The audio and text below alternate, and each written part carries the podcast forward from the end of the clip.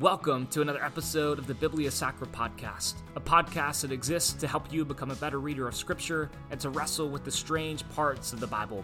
My name is Jeff. I'm a master's student at Duke Divinity School, and I'm glad you're here. Hey friends, I'm glad you've tuned in to another episode of the Biblia Sacra podcast. And I'm I'm even more glad and I'm even more grateful if you listened to the last episode in its entirety. It ended up being a lot longer than I wanted it to be, and it ended up being a little more technical than I wanted it to be. So I hope you weren't bored.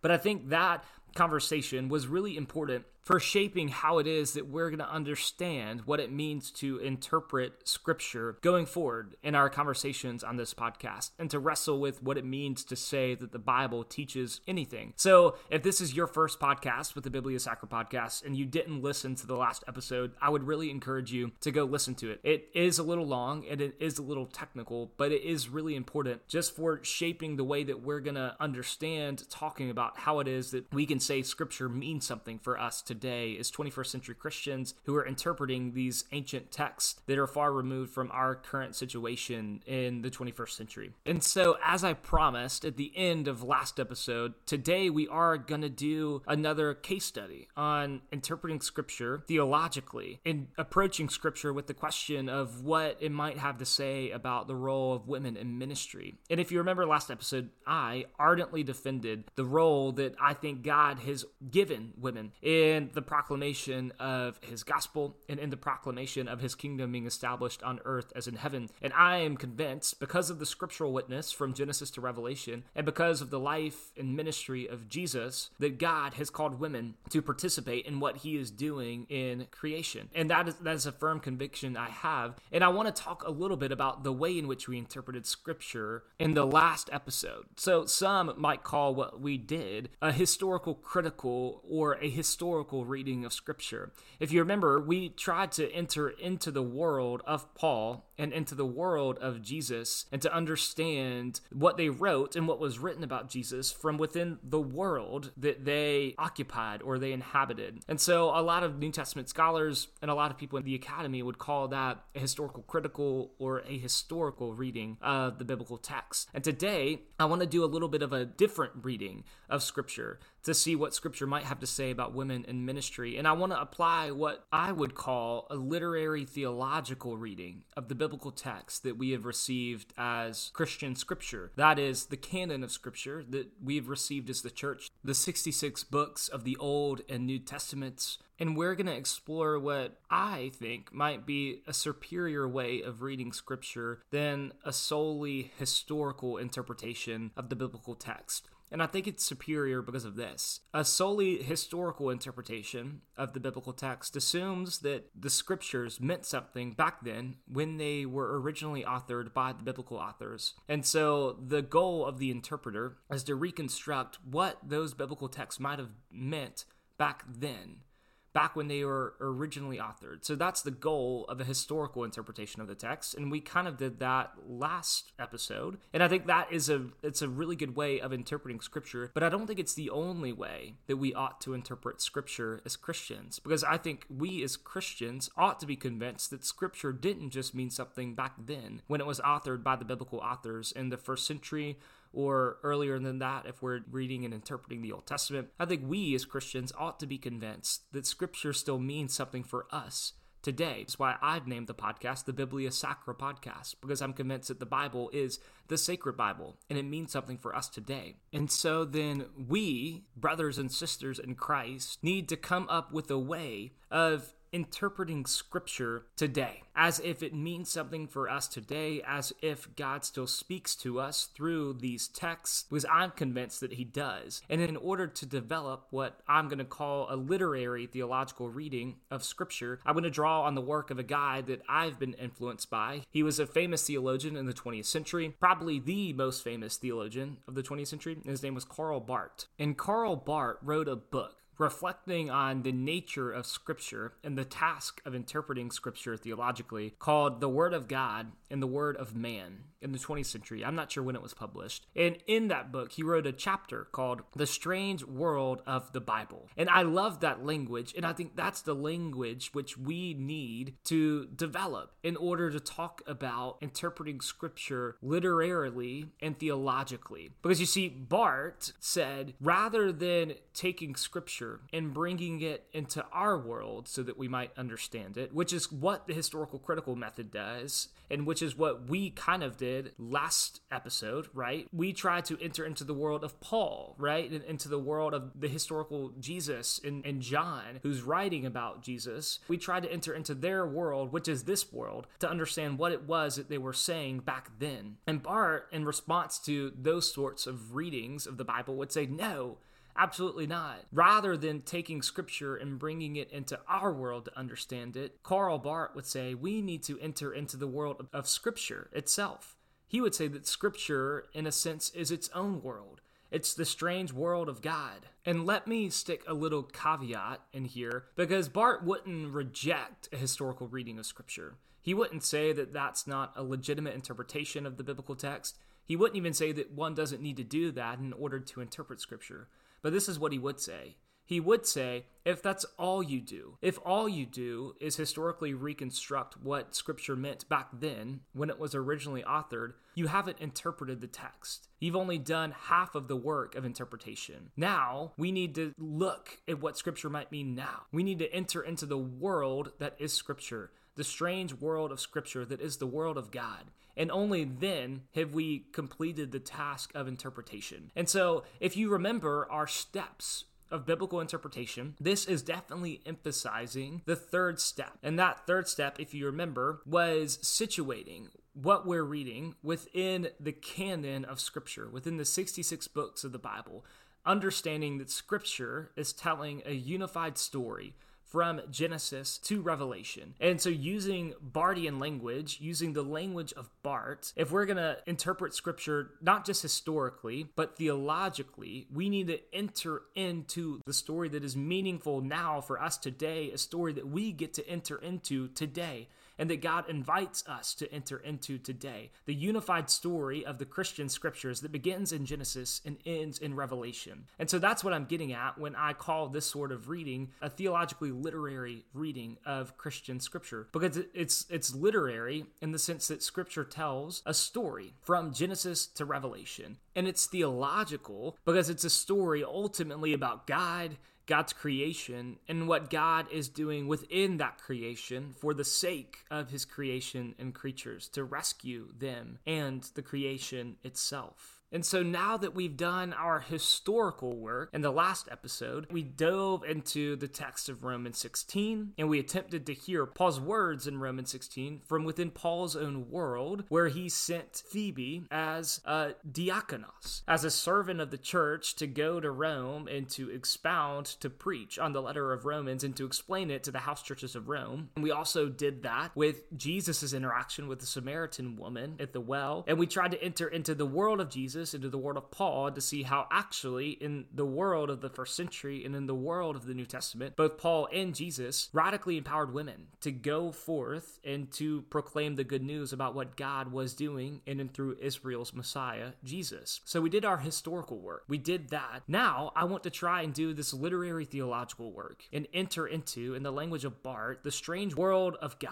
and enter into specifically the story that that scripture is telling from Genesis to Revelation and see what that story might have to say about women's role in creation and in the redemption and consummation of that creation and in the new creation that is the church. So, friends, with that, let's dive into the strange world of the Bible and see what the story it tells might have to say about women's role in creation and in the new creation that is the church. And I'm going to go ahead and say this I'm building upon the work of numerous biblical scholars who said a great deal about the creation account of Genesis in Genesis 1 and 2. Some of those biblical scholars are John Walton, who's at Wheaton, who's written a book called The Lost World of Genesis that has really influenced me. Another one of those scholars is N.T. Wright, who just moved back to Oxford. He's had an enormous impact on the way in which I read scripture. And so if you're trying to figure out where I'm coming from, I'm building upon the work of a lot of what they've said and done. And so we need to start in Genesis. If we're going to adapt a literary theological reading of Scripture, we need to start at the beginning of the story. And I know some of you might have reservations with what I'm about to say about Genesis. And if you do, feel free to reach out, feel free to disagree with me. But I, am going to say this about Genesis and about the start of the story that we're entering into. And I, I want to say this that we ought to read it as a story, not as a literal scientific depiction of historical fact. I think it does represent historical fact in that it represents the theological truth that God is the creator and he created humankind in his own image. But I don't think the way in which it tells the story was intended to be, or intends today in, in the present form of the story to be read as a literal depiction of the way in which God created the universe and the world and humankind. And I say that not because I would be opposed to scripture having a literal historical scientific account of the creation in the beginning, but because the story in Genesis reads just like that. It reads as a story, and there are some pretty significant tells. There are some pretty significant signs within the, the creation accounts of Genesis 1 and 2 that I think encourage us to read it as a theologically load bearing narrative or story. And the most significant of these signs or tells within the text and within the story is the language of seven days. Now, I know a lot of people today would understand the seven days in the Genesis creation account of Genesis 1 is denoting a historical truth that God created the heavens and the earth in seven 24 hour periods and that that is denoting a literal historical truth about the way in which God created the heavens and the earth. I I think that it would be better to understand the 7 days as not denoting a historical truth but a theological one. And when we enter into the strange world that is the Bible itself, I would suggest that the Bible, that scripture itself encourages us to interpret Genesis 1 and the seven days language in that way as a theologically load bearing picture of what it is that God is doing in Genesis 1 and 2. In knowing the strange world within the Bible that we're trying to enter into helps us interpret what it is that the Bible is trying to say to us in Genesis 1. Because when we read the account of creation in Genesis 1, within the overarching story that the Bible is telling, within the strange world of the Bible itself that begins in Genesis and ends in Revelation, we would know that this appearance of seven days and of seven day language in Genesis isn't the only occurrence of a significant period of seven days in the scriptural narrative. And the first text within the story of scripture that I want to look at and within the strange world of the Bible is Second Chronicles 7 9. And if you're driving, don't don't look at it on your phone. But if you're just listening, I'd encourage you to look at it on your phone or get out a Bible.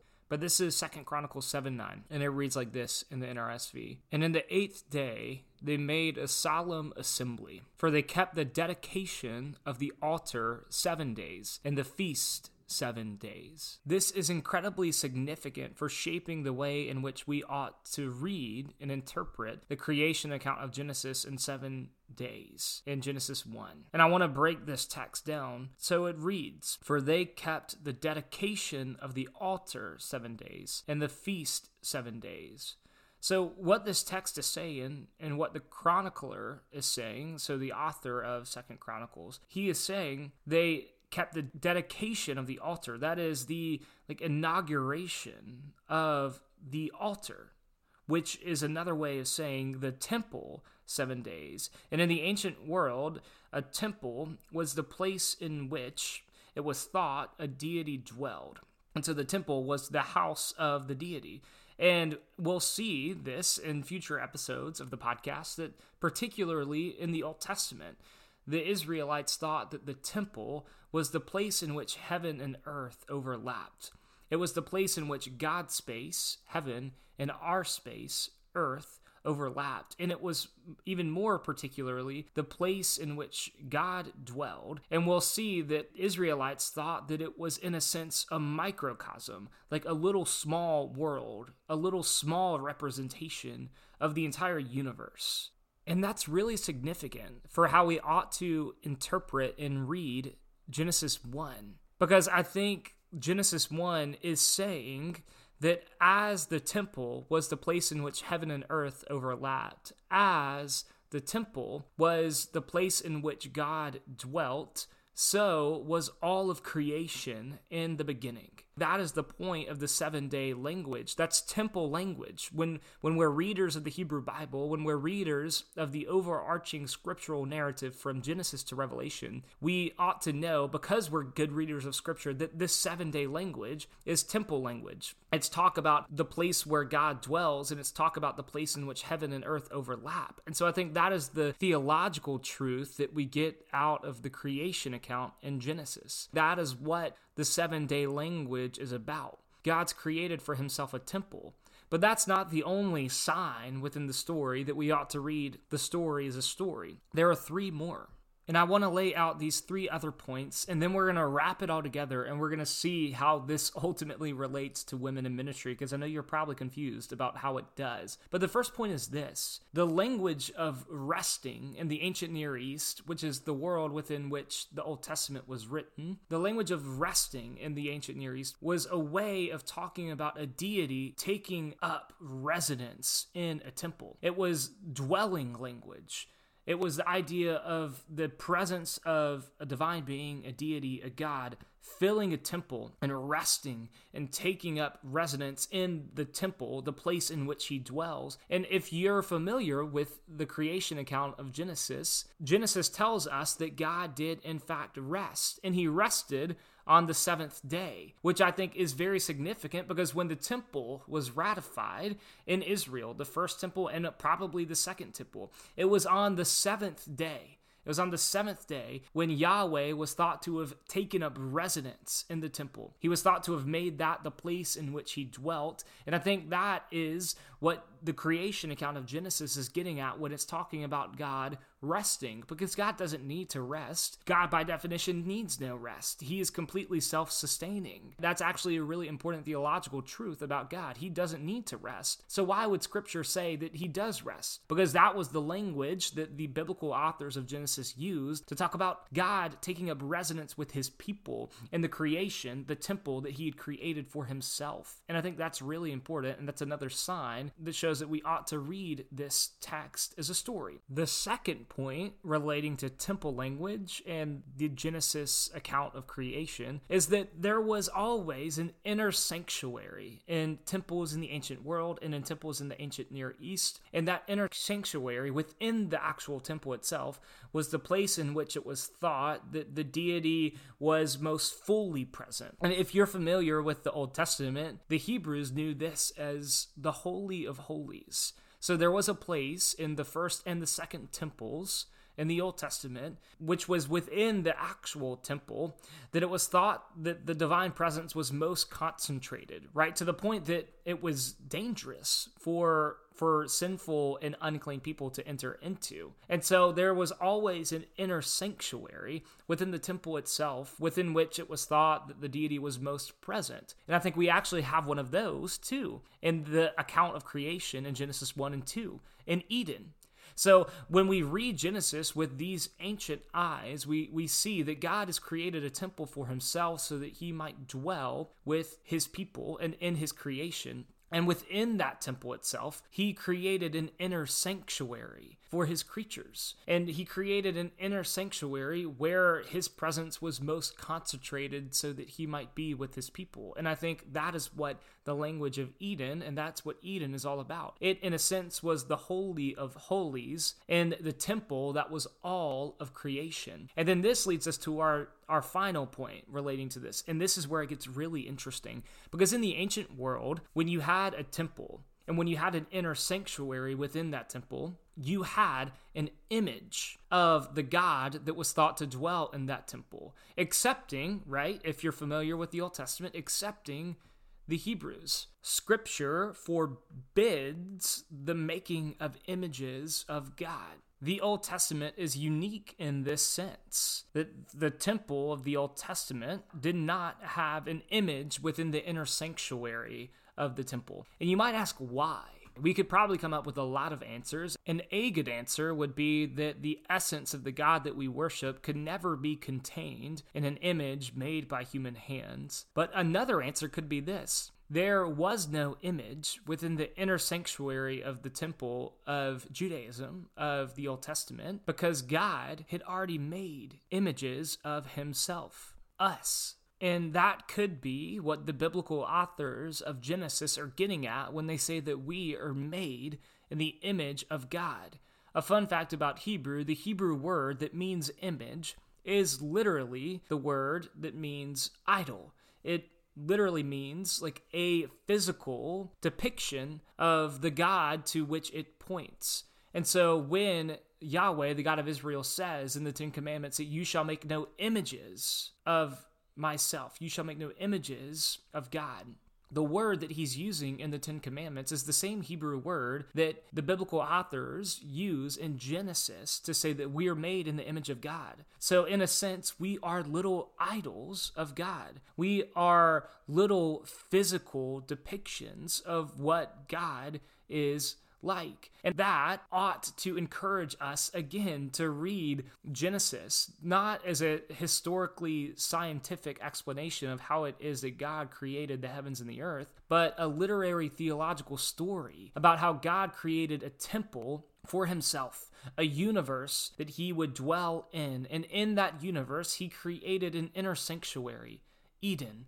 And in that inner sanctuary, he put two images of himself two co equal images of himself that both, in their own right, fully pointed to the beauty of the God which had made them. And that's the point that we've been driving at this entire time is that when we read the Genesis account of creation, literarily and theologically, we come to see that God has made two images of himself in Adam and Eve, and he's placed them at the center of creation in this inner sanctuary so that all of creation might look at them, look at Adam and Eve, and see the beauty of the God that created them. And that's what it means to bear the image of God, and both male and female were created in God's image. We both fully reflect the love beauty and grace of the God that created us. And that's what we were both created to do. And in the story, and this is an important caveat, but in, in the story, the male female relation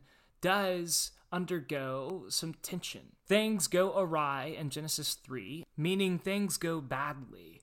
And one of the first casualties of sin's entrance into the world was the relationship between male and female. And so, an argument against women's participation in ministry could be that we live in a fallen world and that now there is this headship, this, there is this male headship in the household and in creation that wasn't originally intended in creation, but is now the result of the fall. And I think you could argue that that, that was a temporal reality for some time, but that is no longer the case in the redeemed community that is the new creation, that is the church. And this is where we are getting the literary reading of Scripture from Genesis to Revelation because the overarching story of Scripture is about the redemption of creation itself and the creatures which inhabit that creation. And the climax of that story, the climax of the story that the scriptures are telling, is the arrival of Jesus. And Paul reflecting on the nature of the community that Jesus founded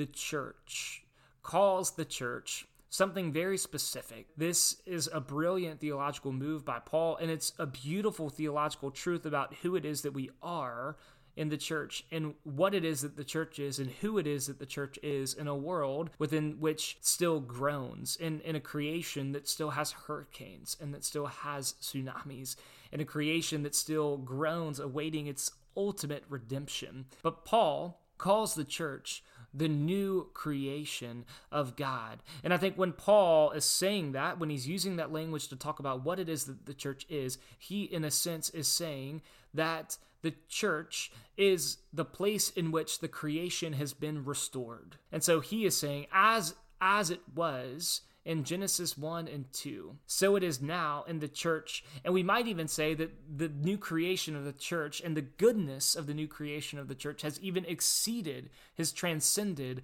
that which was good in Genesis 1 and 2. But, friends, this is the point that I've been driving towards this entire time is that when we read scripture from Genesis to Revelation, we would see that both male and female were created to bear the image of God. And in that sense, we were placed at the center of creation, both male and female, to equally and co equally reflect the beauty and goodness of the God that created us. And that was true in Genesis 1 and 2. And that might, it might have not been true from Genesis 3 all the way to Malachi, if you're reading the Christian Bible, or all the way to Second Chronicles, if you're reading the Hebrew Bible. But with the arrival of Jesus and with the arrival of the restored creation, which he wrought, which he inaugurated, which Paul reflects on in his letters and calls the church the new creation, our vocation, the male and female co equal vocation of reflecting the goodness and the beauty of God, has been restored. And now both male and female, as it was true in Genesis 1 and 2, are now re invited to reflect the goodness and beauty of the God that created us and to make him known throughout all of creation. I had wanted to keep this podcast a little shorter than the last episode because I know the last one was an absolute grind. And again, if you listen to all of it, I'm really grateful because I'm not sure I would have. And so I think I successfully was a little more concise this go round. But my hope is that you would get a sense of what it looks like to read scripture as a story from Genesis to Revelation, but not just any story, a story about the God of the universe who created this world and who created us in it because he wanted to be with us. And I, I hope you got a sense of how the overarching story of the Christian scriptures is a story about the ever increasing nearness of the God who created us, climaxing in God coming to us in the flesh, in the person of Jesus. And we ought to spend a great deal talking about that in future episodes. But I think the sort of reading that we've just done of Scripture might be called a historical, literary, and theological reading of the text. It's historical in the sense that we're trying to hear the words of Scripture from the perspective of the biblical authors. It's literary in that we're reading Scripture as if it's a story from Genesis to Revelation. And then it's theological in that we're reading the story as if it's a story about God because we think it is a story about God. And it's a story within which we get to enter into, and it's a story that ultimately changes our hearts and lives today. And with that, friends, we can close in under 30 minutes, which I think is an accomplishment, and we can conclude part two of the question of women in ministry with the Biblia Sacra podcast. Again, if you've joined us, I'm grateful, and I look forward to being with y'all next time when we get to talk about Jew and Samaritan relations and why it was that they did not like one another in Jesus' day. Thanks, y'all. I'm grateful.